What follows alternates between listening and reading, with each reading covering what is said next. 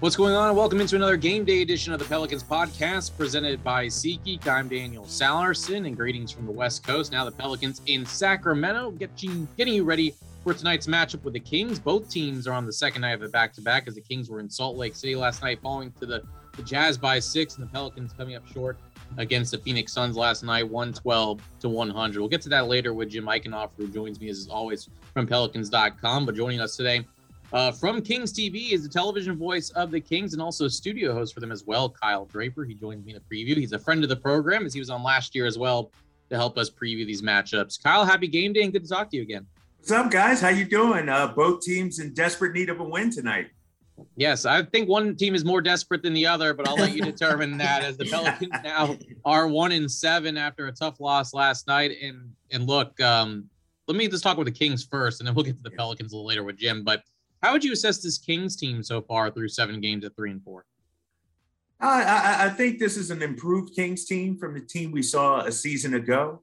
Uh, the record may not indicate that, but they've had a, a tremendously tough schedule uh, right out the gate, having faced Utah twice, Golden State, Phoenix. And so they've had a tough schedule so far. The thing I, I'm liking, what I'm seeing from this Sacramento basketball team, is that the effort and energy is there every night even though it may not show up on the scoreboard, they are playing hard. They're playing better defensively. If you guys remember, they were dead last in the NBA in defensive rating a season ago. And so at least they're making an attempt defensively. And so the record may not be all that great, but uh, it's definitely a different Sacramento team. What did you learn from the first matchup between these two teams? Obviously, just a handful of days ago, these two teams met inside the Smoothie King Center. Now they battle it out again here on the Kings home floor. What did you learn from that matchup between those two teams? You know, I, I, think when you look at it, you know, a, four point Sacramento win, that, that was a tough game. Uh, I, I, look at a guy like Valanciunas for you guys who, who seems to always give uh, Sacramento problems. And, and so what I learned from that game is, is one, you know, the way Luke Walton uses his rotation, it, it depends on the center position. And so we'll see some Alex uh, because Valanciunas is such a load. I, you know, I don't think we'll see as much Tristan Thompson. Uh, but you know, when it comes to the Kings, they're a balanced offensive attack, guys. And you know, we know about De'Aaron Fox, and last year he averaged 25 points per game. He struggled a little bit this season, but other guys have picked it up. Buddy Hield, you guys are familiar with, coming off the bench, had a big game against you. Uh, guys like Davion Mitchell, a young rookie, uh, has been playing solid. Uh, Harrison Barnes is, is having a career year, and so I, I think, you know, it's going to be another dogfight. That game was close. Uh, you know, Brandon Ingram got going, I, I thought, there in the second half. Uh, and uh, I, I think it's just going to be a good game tonight. Absolutely. And before I get to Jim, you know, one of the guys that I think has stuck out is, is Richaun Holmes. And I think when you talk about that Jonas Valanciunas matchup, that's a matchup that probably doesn't bode well as much for Jonas just based on Richaun's speed and the way how versatile he is running up and down the floor. But what have you seen from him so far through the first seven games? Because it just seems like he's been incredible to watch so far. Yeah, yeah, he's a double double guy, averaging you know better than 15 points and 10 rebounds, and he gives this team exactly what they need. You know, he's not necessarily an outside shooter, but man, when you watch him tonight, watch how he uh, finds an open gap and, and makes himself available for the guards when they penetrate. And so he seems to be always in the right place at the right time. And uh, he just got signed to that $40 million contract. But, you know, sometimes guys get that big deal and then, you know, uh, they don't improve. They, they, they don't uh, seem as hungry. That's not the case with Richaun Holmes. I, I could argue that he's the heart and soul of this Sacramento Kings team. I think the key for him is watch out for the foul numbers, right? If he's in foul trouble, then you have to go to the bench with the big guys and the team drops off. He's sort of like a, a quarterback, a free safety on defense for them uh, communicates a lot. And so he's been a joy to watch, man. This is my second year in Sacramento, and uh, I can't believe, you know, teams like Phoenix and, teams like uh, the Sixers let a guy like Richaun Holmes uh, go. I, I, guess fit is uh, super important, and he seems to have found a home here in Sacramento. Kyle, I think people have been very interested in this rookie class in terms of there's a lot of guys that were picked in the first round that are already making a big impact. I was wondering what your assessment so far uh, on Davion Mitchell is. I mean, interesting rookie class. He's probably one of the guys that I think nationally people are the most interested in, fans and media. Um, how has he done so far in this really early part of his career? he's been really uh, uh, good, as good as advertised, uh, Jim. And, and when you look at him, everybody talks about his defense, and rightfully so.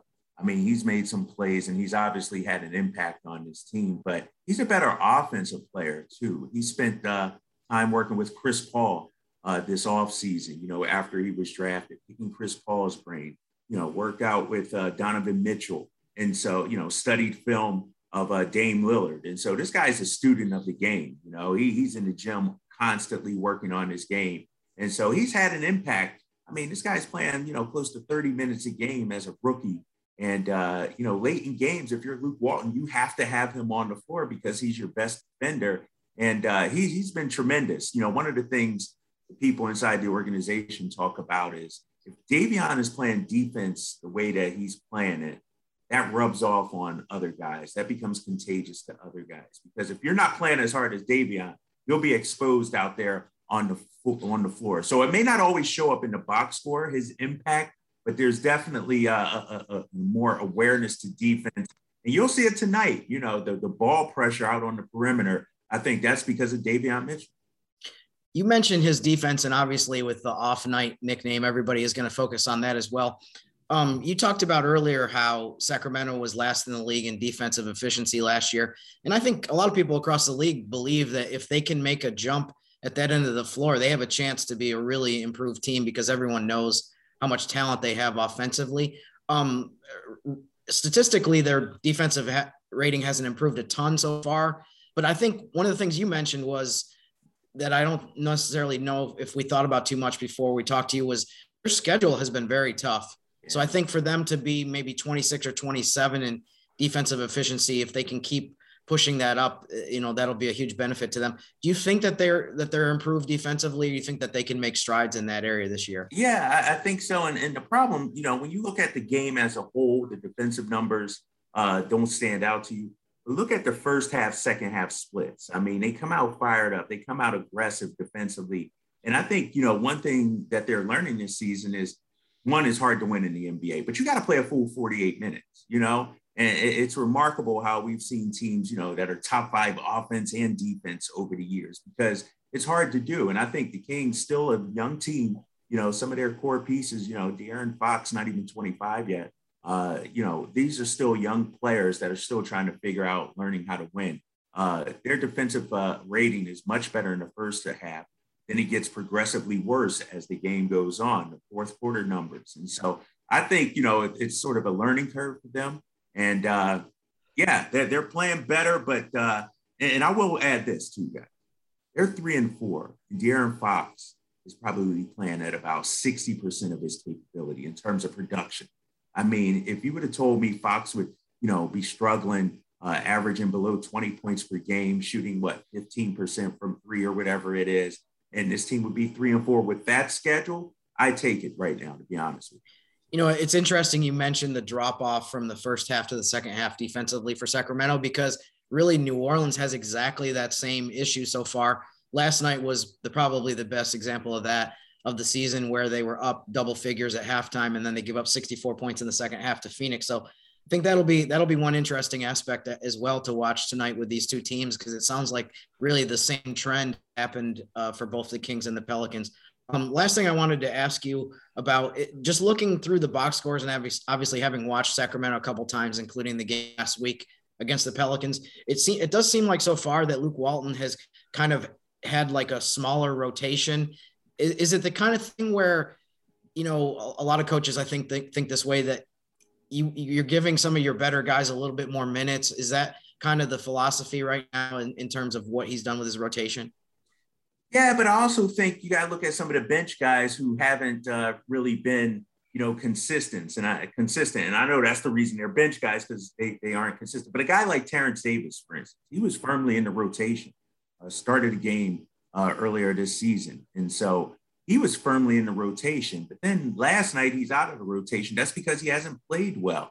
And I think Luke is just going with the guys who are playing well right now. Buddy Hield's phenomenal off the bench. I think uh, Davion has been great off the bench. And then it's either going to be Alex Len or Tristan Thompson. I expect Alex Len tonight. And so, you know, I think he's just going on uh, guys he's uh, been able to rely on. And uh, but when you look at the roster these last few games, and look at the bench, they've been really heavy on big players. Uh, you know, when I talk about Tristan Thompson, when I talk about uh, Alex Len coming off the bench, you know, Chimezie Metu, Damian Jones, those guys. And so they don't have a whole lot of depth at that three spot per se. And that's why you see a guy like Harrison Barnes playing major minutes. You see the guard rotation. It's a guard heavy uh, team uh, when you look at, you know, the, the minutes that they're playing right now. And so they don't have much, uh, you know, depth when it comes to that three spot guys. And, and I think that's why that rotation has been so short.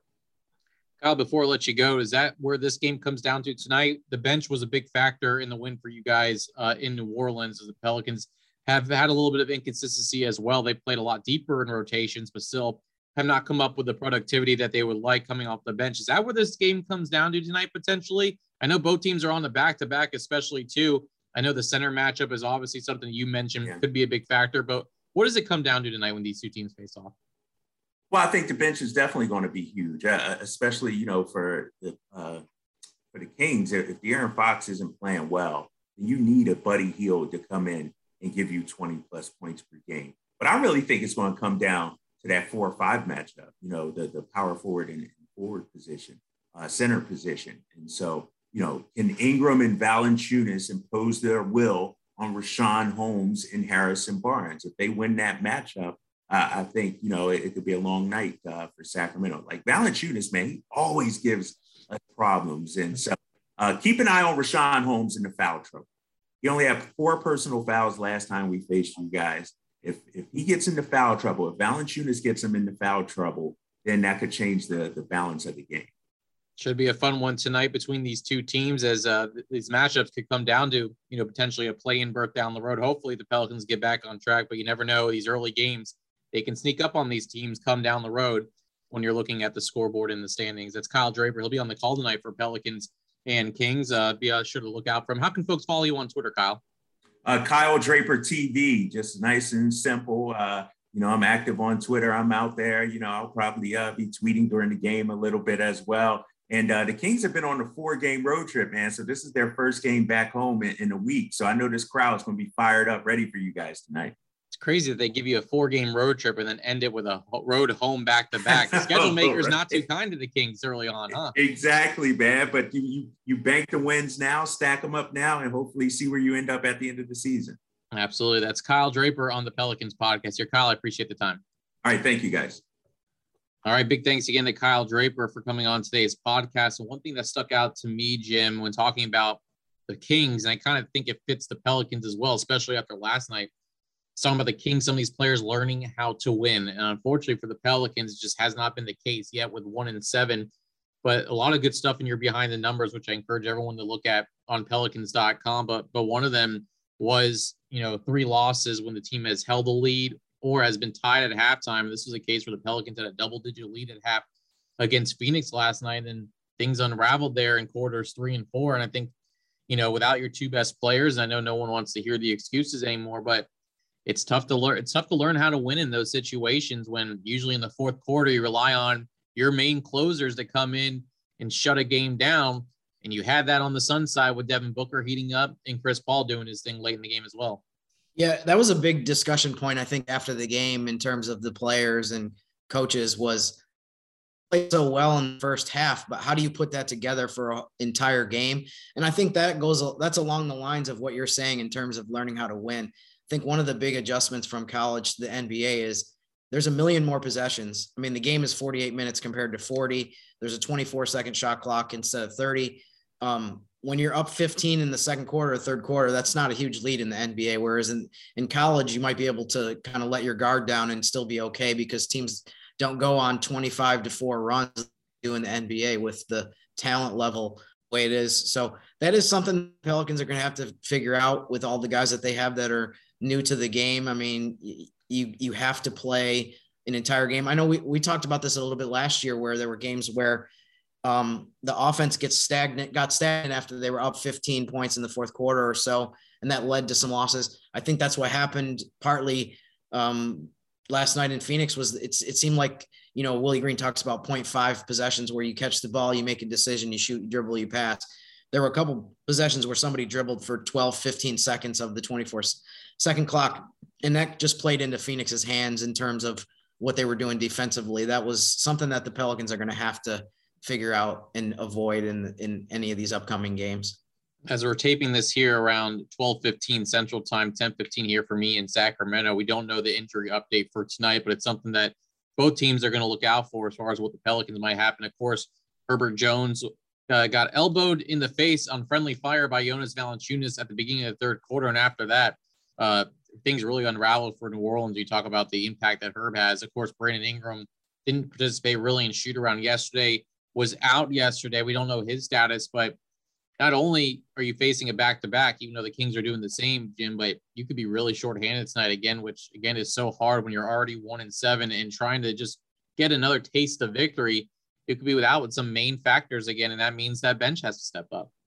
For sure. I mean, you hope that there's a way that Brandon Ingram can back, get back on the court, but based on Willie Green's comments before the game last night, doesn't sound too promising. And then Herb Jones, I mean, with his situation where he Willie Green said he had concussion-like symptoms, that might be another situation where unless he's totally fine and has improved a lot, that you'll you'll have to sit him out of the game tonight as well. So um, I want to sit here and say, you know, what we always say when there's injuries, that there's another opportunity for somebody else to get more time. But it's like Herb Jones is only seven, eight games into his career. You want him to be on the court as much as possible. So, but I do think one of the things that will be interesting tonight, especially if both of those guys can't play, is who gets more minutes, who gets more shot opportunities, who has a bigger role. Um, one thing that was encouraging from the game Tuesday uh, against Phoenix was I thought Garrett Temple played really well. He made a big impact. He made a couple big shots, had some good defensive plays. So maybe he's one of the players that gets on the court more. But I mean, really, there's a bunch of different options of guys that could could end up playing more. Trey Murphy, maybe Naji Marshall are kind of in that similar position as on the floor as Herbert Jones. So uh, I guess we'll have to wait and see. But um, I mean, man, it's it's frustrating. It it seems like it comes in bunches when stuff like this happens. Always seems to be the case. But here we go again. Pelicans and Kings tonight, another late one for Jim down there in uh, New Orleans. Uh, so 9 p.m. Central Time. The local TV crew is back, Bally Sports New Orleans tonight with Joel, AD, and Jen. And myself and Todd will have the call on ESPN New Orleans pregame for both starting at 8:30. Then the Pelicans will travel tonight to San Francisco. We'll have a much needed off day, and then we'll take on the Golden State Warriors on Friday and wrap things up on Monday. And speaking of wrap things up, we'll wrap things up on the Friday edition of the Pelicans podcast with Marc Spears. Be on the lookout for his article on Willie Green on Friday from ESPN's The Undefeated, a really in depth look at the path it took for Willie Green to get to where he is today. Uh, interviewed him for about 20 minutes the other day while he was interviewing Willie in Phoenix. A must listen for everyone, and it just shows you the kind of dude that Willie Green is and the great guy that he is. So be on the lookout for that, and that'll be our Friday edition of the Pelicans podcast. Jim, I appreciate it. Get the Diet Coke and the, get the coffee ready for you. Um, and we'll talk to you soon, my friend. Sounds good. You know, when I worked in newspapers, I worked from 7 p.m. to 2 a.m. every every night. So this is child's play for you. I have, yeah, I have plenty of experience. All right. Well, that'll do it for today's podcast. For Jim, I'm Daniel. Thanks for listening to the Pelicans podcast presented by SeatGeek.